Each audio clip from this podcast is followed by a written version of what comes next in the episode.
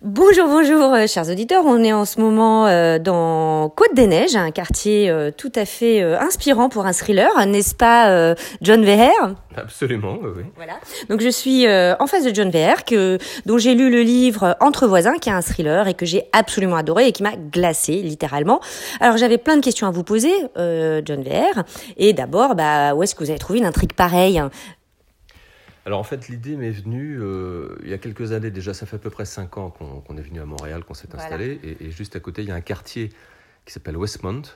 Et euh, en me promenant dans ce quartier, je me suis dit, tiens, euh, j'aimerais bien, j'y vois bien une intrigue mhm. s'installer dans une sorte de, de, huis clos de ce quartier qui est un peu à part comme ça. Il y a des très belles maisons, c'est un quartier assez riche, voilà, c'est une ville dans la ville en fait, puisque elle a eu le statut de, de, ville à part depuis 2006, je crois. Ils ont leur propre police, leur propre administration et, une espèce d'une sorte de microcosme comme ça de gens plutôt riches. Donc j'avais envie de, de, voir comment je pouvais installer une intrigue euh, dans ce décor-là. Et euh, l'idée m'est venue de d'imaginer un, un, Français, une famille française qui quitterait la France après avoir vécu un, drame et un deuil terrible, et qui euh, décide de venir à Montréal pour changer de vie, pour prendre un nouveau départ, et qui s'installe dans ce quartier. Euh, il trouve une petite maison, parce qu'il y a aussi des petites maisons à Westmont, il n'y a pas que des manoirs euh, gigantesques. Il trouve une toute petite maison, voilà, et puis ils sont séduits par le quartier. Euh, mon personnage principal, qui s'appelle Paul, est professeur de français. Il était professeur de français en France, et là, il a trouvé une place dans une, excellente école que vous connaissez peut-être, qui s'appelle le Collège. Marie de France, et oui, il est prof de français, donc je ne me suis pas tout à fait reconnue dans ce personnage, heureusement pour moi, parce qu'il lui arrive que des avanies épouvantables. Il est l'objet de malveillance absolument incroyable. Je vous laisse me m'en parler. Voilà, donc ils arrivent dans ce quartier, au début tout se passe bien, nouveau départ, nouvelle ville, nouveaux voisins, donc euh, voilà, ils sont bien accueillis, on les invite à un barbecue. Sa femme est très déprimée quand même, hein. il y a vraiment cette, cette, idée quand même que le drame qu'ils ont laissé en France euh, a laissé des blessures euh, incommensurables en fait, et sa, sa, femme a du mal à se relever, et c'est déjà une situation de fragilité en fait dès le départ.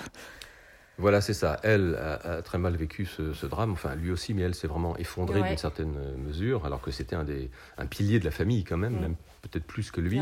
Et lui s'est senti, voilà, c'est la, responsabilité de d'arriver à les faire euh, dépasser ce, drame et de vivre autre chose. et, mhm. justement, son objectif, c'est de se dire, euh, on va mettre 6000 euh, km entre nous et ce drame, et puis on va pouvoir rebondir, on va tourner la page. Alors, pas oublier, parce qu'on n'oublie jamais ce genre de choses, mais, mais voilà, démarrer une nouvelle vie en quelque sorte, sous de meilleurs auspices. Il a le fantasme de la table rase, en fait. Il a envie de recommencer, quoi. Il a l'idée, l'idée que ça peut marcher, que sa famille peut se rebooter d'une certaine manière dans un autre endroit. Voilà, voilà, absolument. Sauf que si au début ça se passe bien très rapidement, euh, ah il y a un petit grain de sable dans la chaussure qui euh, se présente sous la forme d'un mot anonyme qu'il mhm. trouve dans sa boîte aux lettres et qui euh, lui dit d'aller, lui demande d'aller rayer la voiture d'un de ses voisins qui se trouve dans, dans la rue. Donc il ne comprend pas au départ, il se dit mais d'où ça peut venir? Et il prend ça pour une blague ou pour un bizutage en disant c'est peut-être comme ça qu'on traite les nouveaux voisins qui arrivent, c'est peut-être une sorte de, de, rituel. Bon voilà. Oui, c'est bien connu au Canada, les bizutages de sorte sont très fréquentes. Et, euh, et, donc il ne fait pas attention. Et puis bon, petit à petit, il y a d'autres lettres qui vont arriver et il va rentrer dans une sorte d'engrenage où euh, savez, c'est un peu l'histoire de la grenouille dans la casserole. Oui, Je sais pas si vous connaissez. Voilà, cest à que si on plonge une grenouille dans une casserole d'eau bouillante, euh, bah, elle va s'échapper aussitôt par réflexe.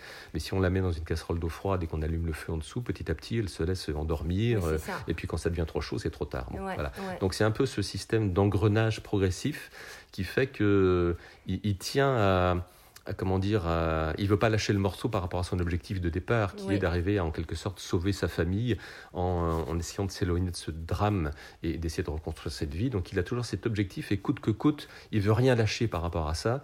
Surtout qu'il se reconnaît une certaine responsabilité dans ce qui s'est passé en France et qui veut se racheter d'une certaine façon. Donc il veut pas, il veut pas lâcher là, il veut se montrer fort, il veut dire non, on va pas cette fois-ci euh, les obstacles, je vais les surmonter. Sauf que petit à petit, ça devient de plus en plus difficile. Il est de plus en plus seul et, et voilà et j'en dis pas plus parce qu'après. Non, non, non, c'est sûr, mais il va être entouré par une spirale en fait de malveillance. Hein, vraiment, il va s'apercevoir que son environnement lui veut du mal. Hein. Hein, franchement, un, un, environnement anonyme et, où, euh, tout le monde est, euh, comment dire, euh, incernable. Enfin, c'est très difficile de savoir qui lui en veut, pourquoi, qu'est-ce qui lui arrive. Et il y a vraiment une jusqu'à la fin que je raconterai pas, je vous rassure. Je, je vois votre petit œil inquiet. non, non. Mais c'est ça. Il a, il a vraiment, le, il est en face d'une malveillance inconnue et impossible à, à cerner. Euh, ça, est-ce que ça dit quelque chose de l'exil, en fait, de l'expérience d'être dans un nouvel environnement? Est-ce que vous avez exorcisé, en fait, la question est un petit peu euh, cliché, mais je pense qu'elle, elle, cette façon d'envisager l'arrachement à, à, la France et de s'installer ici, il y a quelque chose que vous dites qui est venu me chercher aussi dans l'angoisse que ça génère un déménagement de cette sorte. Alors en plus, vous avez des personnages qui sont très radicaux par rapport à ça. Ils ont vécu des choses horribles en France, il leur arrive des choses horribles, mais ça vient dire quelque chose de ce que c'est que changer de pays. Est-ce que je me trompe? Oui, non, non, c'est, on ne peut pas écrire une histoire comme ça sans effectivement que ça fasse euh, référence à votre propre expérience euh, d'exil, de, d'expatriation. De, bon, voilà, il y a plusieurs mots pour dire ce, mm. cet arrachement. Euh, là c'est, c'est dans une. Lui, s'il fait ça, c'est dans une volonté que ça aille mieux. C'est-à-dire que c'est mm. pour oublier quelque chose qui s'est passé en France pour aller vers une nouvelle vie voilà, il peut y avoir d'autres motifs de, de l'exil ou du fait de partir. Mm. Voilà, nous, nous, quand on est venu ici, c'était pour des opportunités euh, et mm, pour mm. aussi une expérience pour les enfants, disant que voilà, une nouvelle culture, tout ça. Donc ils sont aussi dans cet esprit-là, mais il y a quand même quelque chose qui au départ euh, est un, un, arrachement volontaire à, quelque chose qui leur fait du mal et comme un, un, renouveau, une terre promise en fait en quelque sorte, un, nouveau monde à découvrir et qui ferait table rase en effet du, du passé. C'est ce qui m'a intéressé aussi en écrivant ça, c'est la, comment dire, c'est le ce qui tourne autour du, deuil aussi, c'est-à-dire de comment est-ce qu'on arrive à dépasser euh, une histoire ou un événement aussi terrible qui vous est arrivé. Mhm. Euh, et, donc la thématique, le thème que j'ai envie d'installer à travers cette intrigue, c'est euh, est-ce que voilà, Paul pense en fait en, quittant la France pour le Canada qu'il y a une, en quelque sorte une façon de de, de, faire un deuil de façon accélérée, comme il y a mm, des formations accélérées pour passer son permis de conduire. On, voilà, il s'imagine, donc on connaît les, différentes étapes du deuil, voilà, on est saisi, puis après on est en colère, puis après on refuse, et après bon voilà, il y a différentes étapes. Et lui se dit que voilà, magiquement peut-être en, en, en, ayant cette rupture franche avec leur vie d'avant pour un autre pays, bah, ça va accélérer ces, ces étapes-là et que finalement ils vont souffrir moins longtemps. Voilà, et l'histoire va montrer que c'est plus compliqué que ça et qu'il y a un temps incompressible du deuil, de la reconstruction, de la résilience comme dit euh, Cyril Nick, euh, et, et, qui fait que voilà, c'est toute l'histoire où il se rend compte que finalement, bah, c'est pas aussi simple, quoi. Oui, enfin, et puis en plus, il lui arrive des choses qui vont euh, toucher sa famille profondément et enfin vont comment dire le mener vers une nouvelle épreuve encore à surmonter. Enfin, c'est c'est vraiment jamais fini. Enfin, le pauvre personnage. en tout cas, alors c'est un livre que je conseille absolument. Entre voisins de John Nevers parce que c'est haletant, c'est très bien écrit, avec une clarté de style, limpidité, avec des ambiances qui sont créées, des personnages euh, extrêmement bien campés et une histoire. Alors moi, je vous l'avoue, je l'ai lu du, début jusqu'à la fin en quelques heures. Euh, J'ai pas pu lâcher le livre en fait. Je me demandais vraiment jusqu'où euh, euh, ce personnage allait aller. Et euh, ça, c'est très très fort d'y arriver parce que techniquement, c'est très difficile à faire.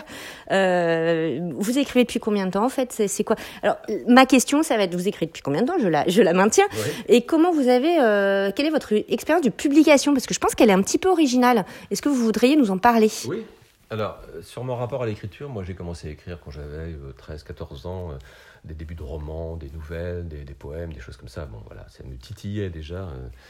Et, puis, euh, euh, bon, j'ai fait des études de philo, voilà, qui m'ont aussi, euh, j'ai fait une licence de philo qui m'a conforté dans le côté intellectuel, voilà, de faire fonctionner mon intellectuel, mon, mon intellect et, à travers les littératures. Et, et puis, j'ai, voilà, j'avais un rêve qui était plutôt celui de devenir réalisateur de, de, de, cinéma.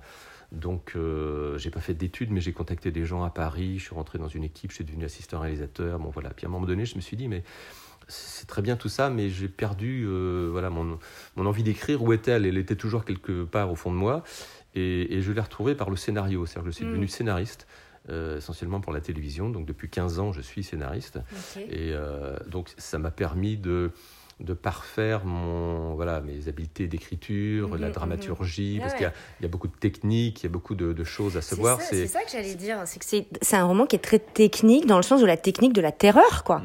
Vraiment, vous, on sent que vous embarquez votre lecteur et que vous savez y faire, hein. vraiment. Euh, donc ça, chapeau, très bien. voilà, donc à la fois sur la construction des personnages, qui, qui, aussi, il y a plein de techniques pour ça, ça voilà. et puis pour, pour les intrigues, euh, donc voilà, je viens de là, je viens du scénario, donc c'est pour ça que c'est euh, dramaturgiquement assez construit comme un puzzle euh, avec effectivement de la technique. L'idée étant de faire oublier la technique pour rentrer dans l'histoire. Ah oui, non, bien sûr, oui, tout à fait, tout à fait. Personnages, à, leur, à leur psychologie. voilà. C'est moi qui remarque la technique parce que elle m'impressionne, mais elle n'est pas du tout sensible à la lecture. Ça, voilà, et donc j'avais écrit un premier roman avant Entre voisins qui s'appelle Axis, oui, mais je l'ai écrit il y a 25 ans. Ah. Et, euh, et, à 25 ans, euh, je l'avais envoyé il y a une dizaine, une quinzaine de maisons d'édition. En fait, et j'avais reçu, euh, enfin, quand j'avais reçu une réponse, parce que parfois on ne reçoit pas de réponse, mhm. les réponses que j'avais reçues étaient toutes sous forme de lettres. De formatées, quoi. Formatées, mhm. type, voilà, merci, mais ce n'est pas dans notre ligne éditoriale, machin. Mhm. Donc j'avais laissé tomber, j'étais passé à autre chose, voilà, j'étais assistant réalisateur à l'époque, j'avais d'autres rêves, bon voilà. Et puis en arrivant ici, ça m'a retitillé, voilà, et euh, donc j'ai eu envie d'écrire ce, roman euh, entre voisins. Et euh, je me suis reposé la question de savoir comment se faire éditer. Et entre-temps, par rapport à il y a 25 ans, quelque chose est arrivé qui s'appelle l'auto-édition numérique. Mm. Voilà, à travers des plateformes comme celle d'Amazon, par exemple, Amazon KDP, qui permet alors, à n'importe qui de, de s'auto-publier, mais d'une façon extrêmement simple, gratuite, voilà, totalement gratuite. C'est-à-dire que vous écrivez votre livre, vous le formatez en PDF, et puis euh, vous inscrivez sur la plateforme, vous le téléchargez sur la plateforme, vous téléchargez votre couverture, et euh, quelques heures après, votre livre, il est disponible pour euh, les millions de gens qui mmh, vont, mmh. chercher un livre sur Amazon. Donc c'est quand même assez, assez incroyable. alors, il y a des avantages et des inconvénients par rapport à la, à la maison d'édition, puisque rien n'est jamais complètement ni blanc ni, ni noir. Euh, les gros, enfin, le gros avantage, c'est que vous êtes seul maître à bord, donc vous décidez vraiment de ce que vous voulez faire comme vous voulez le faire.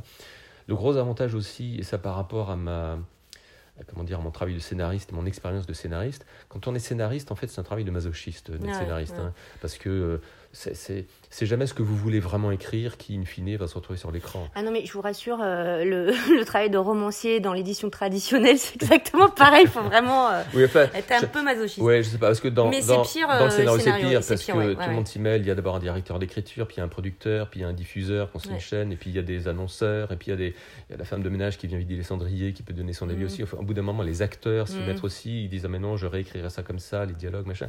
Donc finalement, c'est toujours le désir d'un autre ou le désir d'autres personnes qui viennent interférer avec ce que vous voulez faire vous-même. Mhm. et, euh, et, puis il faut demander la permission, c'est-à-dire que on, euh, ces gens-là ont droit de vie et mort sur ce que vous faites. C'est-à-dire qu'ils vont ça leur plaît plus, ben non. Et ça n'atteindra jamais son public. Il y a plein de projets qui tombent à l'eau comme ça. Voilà.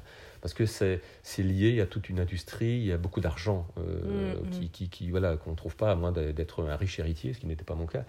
Donc voilà, donc j'en avais assez de demander la permission pour que aboutisse euh, les histoires et les personnages que j'avais créés. Ah, et donc, l'auto-édition permet ça, mm, c'est-à-dire mm. que c'est directement du producteur au consommateur, c'est-à-dire du romancier au public. Mm, c'est un trajet direct et c'est ça qui est, qui est assez extraordinaire. Euh, je reste sur encore les avantages de l'auto-édition par rapport à la maison d'édition, qui est euh, la distribution, enfin le, la part de, revenus que touche l'auteur. Dans une maison d'édition, c'est à peu près 10%. C'est en fonction de votre notoriété, ça peut être un peu plus, mais en gros, on va dire qu'en moyenne, c'est 10% que mhm. touche l'auteur, puisqu'il faut payer l'imprimeur, il faut payer la pub, faut ah bref. Avec la plateforme Amazon, quand on est en auto-édition, c'est entre 60 et 70% des, des, revenus euh, qui, qui, vous revient, qui vous reviennent. Euh, selon que c'est euh, l'e-book, la version numérique ou la version papier brochée. Voilà. Mm-hmm. Donc déjà, les revenus euh, sont plus importants si vous en vendez. Et, et, donc vous êtes en relation directe avec le, vos lecteurs. Quoi. après, les inconvénients, c'est que... Alors l'avantage, c'est qu'on est tout seul, l'inconvénient, c'est qu'on est tout seul. c'est le revers de la médaille. C'est-à-dire qu'il faut être assez costaud, faut il n'y a, pas, il a personne qui peut vraiment vous aider, vous aiguiller. Euh, voilà, vous même pour la relecture. Hein.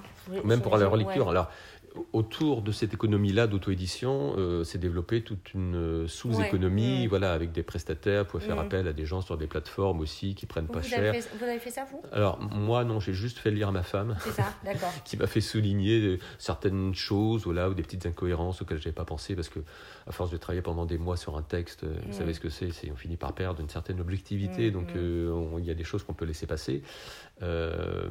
mais, voilà, alors, il y a un poste que j'ai délégué, c'est celui de la couverture. La couverture, c'est très important, notamment en auto-édition, puisque mm. ça apparaît la première fois sur une plateforme de, vente en, sous la forme d'une vignette toute petite, donc il faut que ça accroche tout de suite le lecteur, mm, mm. qu'il ait envie de cliquer pour, euh, pour, euh, pour voir ce que c'est, et puis après éventuellement l'acheter. Donc la couverture est très importante. Donc ça, je laisse ça à un graphiste. Voilà, c'est pareil, on peut trouver des graphistes pour pas très cher qui font ça. Et, euh, et, donc voilà, les avantages, les inconvénients, mais surtout l'avantage principal, c'est qu'on peut écrire les histoires qu'on a envie d'écrire, bah les proposer directement au lecteur, et après c'est le lecteur, qui il y a toujours un juge à l'arrivée, c'est-à-dire mm. toujours quelqu'un qui dit c'est bien, c'est pas bien, mais là c'est le mm. lecteur directement. Mm. Donc s'il trouve pas ça bien, bah, il va mettre un mauvais commentaire, ou une étoile sur cinq, ou voilà, puis votre livre va descendre dans les profondeurs du classement, c'est la sanction euh, logique, mais qui vient directement du public lui-même. Alors si en revanche il aime, et ben, il va faire des commentaires euh, élogieux, et puis du coup, ça, ça fait du bien moral aussi. il y en a même qui vous écrivent directement, voilà, qui, parce que je laissé mon, mon adresse courriel à la première page du livre, donc ils veulent m'écrire, les lecteurs ils peuvent m'écrire, et j'ai reçu quelques courriels qui sont extrêmement touchants, qui sont... Bah oui, on a presque les larmes aux yeux, même en lisant ça, parce qu'on voit à quel point ce qu'on a écrit a touché les gens dans leurs émotions, dans les personnages, dans l'intrigue, donc voilà, et ça fait un bien fou qui motive pour... Euh, pour écrire le suivant et pour continuer. Quoi. Donc c'est une, une aventure solitaire, mais qui est vraiment euh, extrêmement intense quand même, et très intéressant. Bah, écoutez, c'est absolument vraiment passionnant. Je ne connaissais pas du tout, du tout, du tout, et euh, ça me donne euh, plein d'idées en tout cas. Et merci beaucoup de m'éclairer sur le sujet, et j'espère éclairer les auditeurs. Dernière question, John Hare. Qu'est-ce que vous lisez en ce moment? Que, Ou est-ce qu'il y a des livres que vous avez envie de conseiller à nos auditeurs? Un ou deux livres qui sont pour vous super importants, ou au contraire ce que vous êtes en train de lire et euh, qui vous a plu. Comme vous voulez, carte blanche. Alors, il y a deux livres que je voudrais euh, recommander, dont je voudrais recommander la lecture. Euh, le premier, euh, il a un rapport avec mon, ma romancière fétiche que j'adore, qui, s'appelle Patricia Highsmith. Ah, ok, oui, oui. dont j'ai lu les premiers livres il y a quelques dizaines d'années maintenant. Ah, et L'ami américain. Oui, voilà. Son premier livre, c'était L'inconnu du Nord Express, mis en scène par, Hitchcock, puis le personnage de Ripley avec. Mm-hmm. Plein Soleil, ah l'adaptation. Enfin bon, voilà, elle a écrit une vingtaine mm. de, bouquins. Et, euh, et c'est un auteur, euh, je ne sais pas si, vous, si ça vous fait ça de temps en temps, si vous avez déjà fait ça, mais j'ai l'impression que c'est un auteur qui me parle directement à moi, qui écrit pour moi. C'est-à-dire que chaque mot, chaque phrase, chaque pensée, je me dis, mais, mais c'est à moi que ça s'adresse directement. Et c'est assez étonnant parce que voilà, une espèce de connexion qui se fait avec cet auteur. Donc voilà, c'est pour ça que j'adore cet auteur. Et là, euh, récemment, euh, la fin de l'année en France, et puis il y a 15 jours au Canada, c'est tout frais, vient de sortir le journal intime, Les écrits intimes de Patricia Highsmith, ah entre 1941 et 1900. 95, euh, date de sa mort. Et donc, on a retrouvé après sa mort, euh, dans son appartement en Suisse, euh, un placard où il y avait une cinquantaine de, petits carnets, comme ça, qui étaient écrits à la main, bien rangés.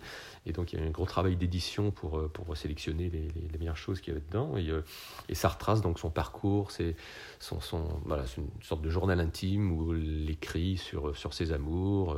Elle était homosexuelle, elle a eu des amours tumultueuses sur sa vie de, jeune femme dans les années 50 à Greenwich Village où elle a voilà, le début de la notoriété. Et puis petit à petit, on sent un peu l'aigreur, le, la frustration. Mmh. Le, voilà, c'est un personnage très complexe qui assez vite s'est c'est quand même abîmé dans l'alcool, dans la cigarette et dans voilà, plusieurs excès.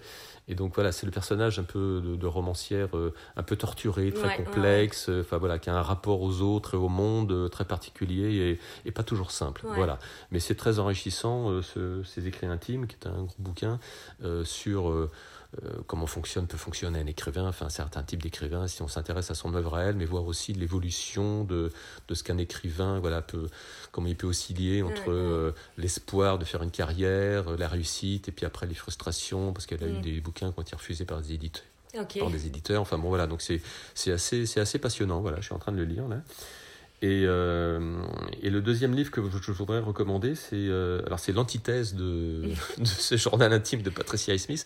C'est un livre qui s'appelle Comme par magie. écrit par Elisabeth Gilbert. Elisabeth Gilbert, c'est une, donc une romancière, enfin un écrivain américain. Oui.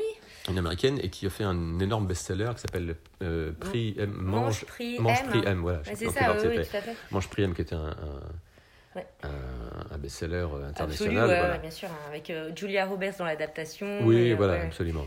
Et donc elle a écrit d'autres livres, mais elle a écrit en, particulier un, petit livre qui s'appelle, euh, en 2015, qui s'appelle Comme par magie, dans laquelle elle euh, parle de sa relation à la créativité, ce que c'est que la créativité pour elle et comment elle pense que tout ça fonctionne. Et c'est c'est très intéressant. Alors ça, on pourrait euh, replacer ça dans le genre du développement personnel, par exemple, et ça serait réducteur de dire ça. Mais enfin, c'est un, livre assez original où elle explique que pour elle, les idées euh, l'inspiration vient pas de nous, mais les idées flottent dans l'air, en fait, comme des petits esprits, comme des petits dieux euh, qui sont là, comme, comme, les, comme le, les dieux lards de, de l'Antiquité. les euh, genius, enfin les, le, voilà, et, et, que de Socrate. Voilà, et que l'idée, c'est, pour un écrivain, il faut s'installer à sa table tous les jours. Voilà, Stephen King dit ça aussi dans son livre Écriture. Voilà, il faut, s'installer à sa table tous les jours, par exemple. Comme ça, l'inspiration, ce petit dieu, là, sait que de 9h à midi, vous êtes là, il sait où vous trouver, s'il veut vous trouver. Voilà. et donc c'est une vision assez intéressante. Il y a un côté magique dans les idées, dans l'inspiration, qui fait que euh, il faut aussi savoir les attirer. C'est-à-dire que si on est, c'est là où je dis c'est l'antithèse de, de, Patricia Smith, elle dit il faut pas être dans la frustration, dans l'aigreur, dans, dans euh, euh, être jaloux du succès des autres. Ah euh, voilà, que si on, est, si on a ce côté positif, si on écrit, voilà, si on est sérieux dans son travail et si on est plutôt agréable de fréquentation, les idées vont venir et ils vont se dire tiens, il, est sympa ce romancier, donc je vais, je vais, je vais, je vais l'aider pendant un certain temps, je vais venir lui apporter des trucs et tout ça. Et, et c'est le côté comme ça. Inspirationnel, enfin c'est très positif de l'inspiration. Ah donc le contraire de l'auteur torturé qui se complète dans l'autodestruction. En fait. Euh, on en parlait en fait avec Claire Legendre hein, de cette figure de l'écrivain torturé qui a longtemps euh, été la seule qu'on pouvait trouver, qui, qui était le seul modèle en fait acceptable. Mais c'est vrai qu'il y en a plein d'autres. Et celui, celui dont vous parlez, donc de Elisabeth Gilbert, est très intéressant parce que justement, il fait euh, l'impasse sur la souffrance. Oui, c'est ça. on n'est pas obligé de passer par ces étapes de souffrance, d'autodestruction. Et ça fait du bien, ouais, on peut vivre sa créativité, son travail d'écrivain, euh, tout à fait sereinement, avec mm. joie, et, accueillir, et voilà, et, et pas avoir peur de la peur. C'est-à-dire que voilà il y a beaucoup de gens qui écrivent et qui ont peur, ils se disent est-ce que je vais faire un succès, est-ce que ça va pas être bien, est-ce que je vais avoir l'inspiration? Et, toutes ces pensées euh, limitantes qui font qu'on se donne des, barrières à soi-même. Mm, mais euh, ça, alors euh, aussi Mandelstam, le grand poète russe, disait qui vit ne se compare à rien, qui vit ne se compare à rien. Donc vraiment, la comparaison c'est déjà le mal. On, va pas citer dans les, monter dans les hautes sphères de Rousseau et, et René Girard, mais c'est un peu ça. Et je pense que c'est invalidant dès qu'on s'occupe plus de l'obstacle à surmonter que du but lui-même. Euh, tout de suite, on est dans la rivalité, dans une rivalité mimétique, etc. Et tout de suite, on est dans le, dans le mal, dans le, on va, on va, on va pas être heureux, on va s'enfermer dans le malheur en fait. Euh... Voilà. voilà. Alors je vous remercie. Eh ben, merci Désolée pour ce, cette montée aux flèches dans les tours là. Euh, mais en tout cas, merci beaucoup euh, John Vere. Je répète, je répète le titre de ce, votre excellent thriller euh, Westmontois enfin en tout cas euh, montréalais, qui se passe à Westmont, euh, où il fait froid, où il fait chaud, où, euh, où on a peur et où euh, bon vraiment jusqu'au bout le, le, suspense est haletant. Je vous remercie beaucoup. Donc entre voisins aux éditions donc Amazon. On peut les... Oui, bah c'est auto-édition, donc c'est auto-édition. auto-édition, donc c'est John VR, édition John VR. On vous remercie. Un petit mot de la fin. Bah, merci beaucoup de m'avoir accueilli sur ce podcast, dans votre émission. Et c'était un vrai plaisir de, de, parler à la fois de mon travail et puis de, de ce que j'aime. Voilà. Donc merci de m'avoir donné cette opportunité. Bah, merci à vous, John VR. À bientôt.